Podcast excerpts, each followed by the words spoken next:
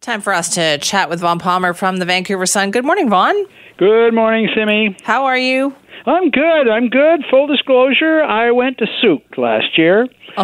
um, I went to Duncan. Oh, you uh, crazy uh, guy. okay, though, because it's in the Premier's riding, right? So yeah. no one's going to make an issue of going to the Premier's riding. Good thing you're not a but Victoria councillor. I had to look up St. Bart's on the map. I don't know where the hell it is. It, I'm sick and tired of people taking holidays in places I've never heard of.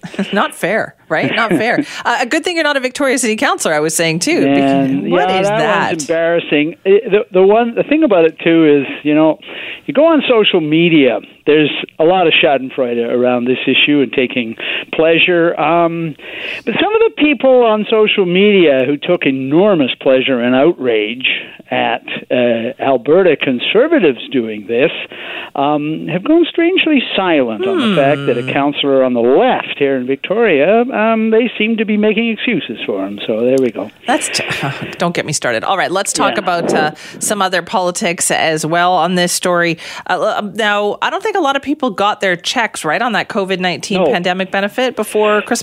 No, during the election campaign, this was talked up by the premier as uh, you know, it's not a vote buying scheme. It is an attempt to give people some money uh, at the end of the year the, that need it uh, and for the holidays. And it was framed around, you know, the checks go out before Christmas and all that. Well, of course, the New Democrats spent so much time running for office and then reorganizing the government and then getting things up and running that by the time they got the enabling legislation through the House, it was too late to really get most of the checks out. And Finance Ministry, uh, my colleague Rob Shaw's got a piece in the Sun today. 15% of those who were eligible for their cash, so $1,000 for families, 500 for individuals, 3.7 million British Columbians eligible, but only 15% of them actually got a check for Christmas.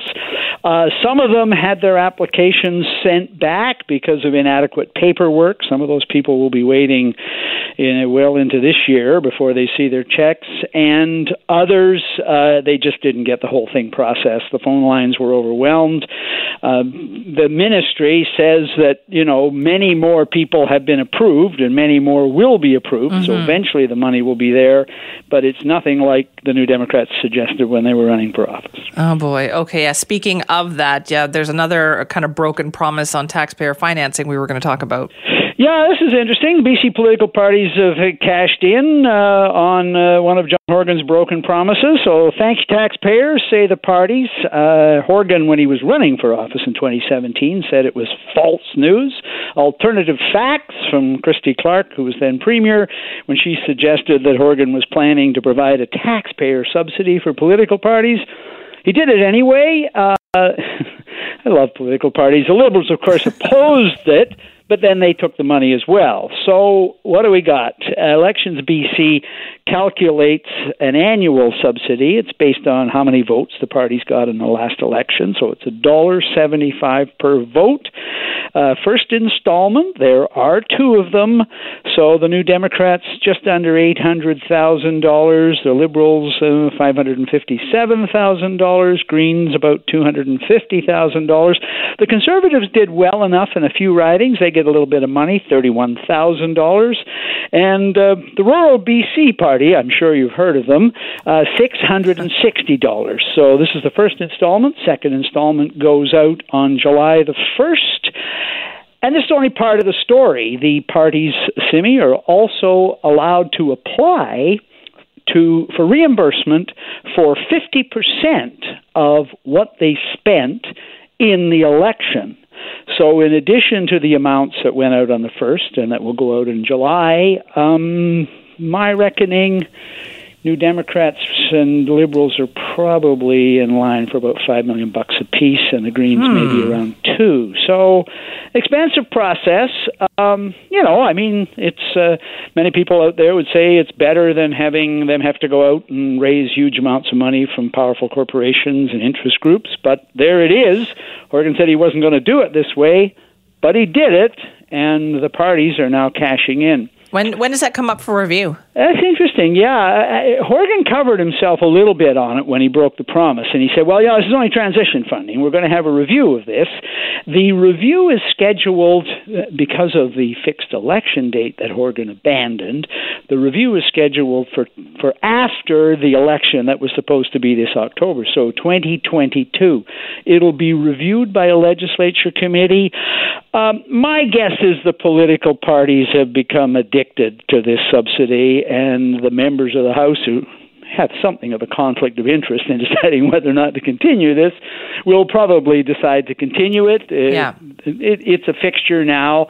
Um, so both uh, the party subsidy, uh, the election reimbursement subsidy, isn't up for review, but the annual uh, per vote payment is, and uh, my guess is when they get around to reviewing it in 2022, they'll be grumbling and muttering, uh, on, particularly on behalf of taxpayers. But I expect the parties will decide to continue it. Right. And there's also an update on the homeowners grant, right? Yeah, so the homeowners grant gets announced this time every year, and the government sets the threshold for eligibility. So uh, they've raised the threshold a little bit this year uh, because it reflects increased property values. So you can claim it uh, if the assessed value on your home is $1.625 million.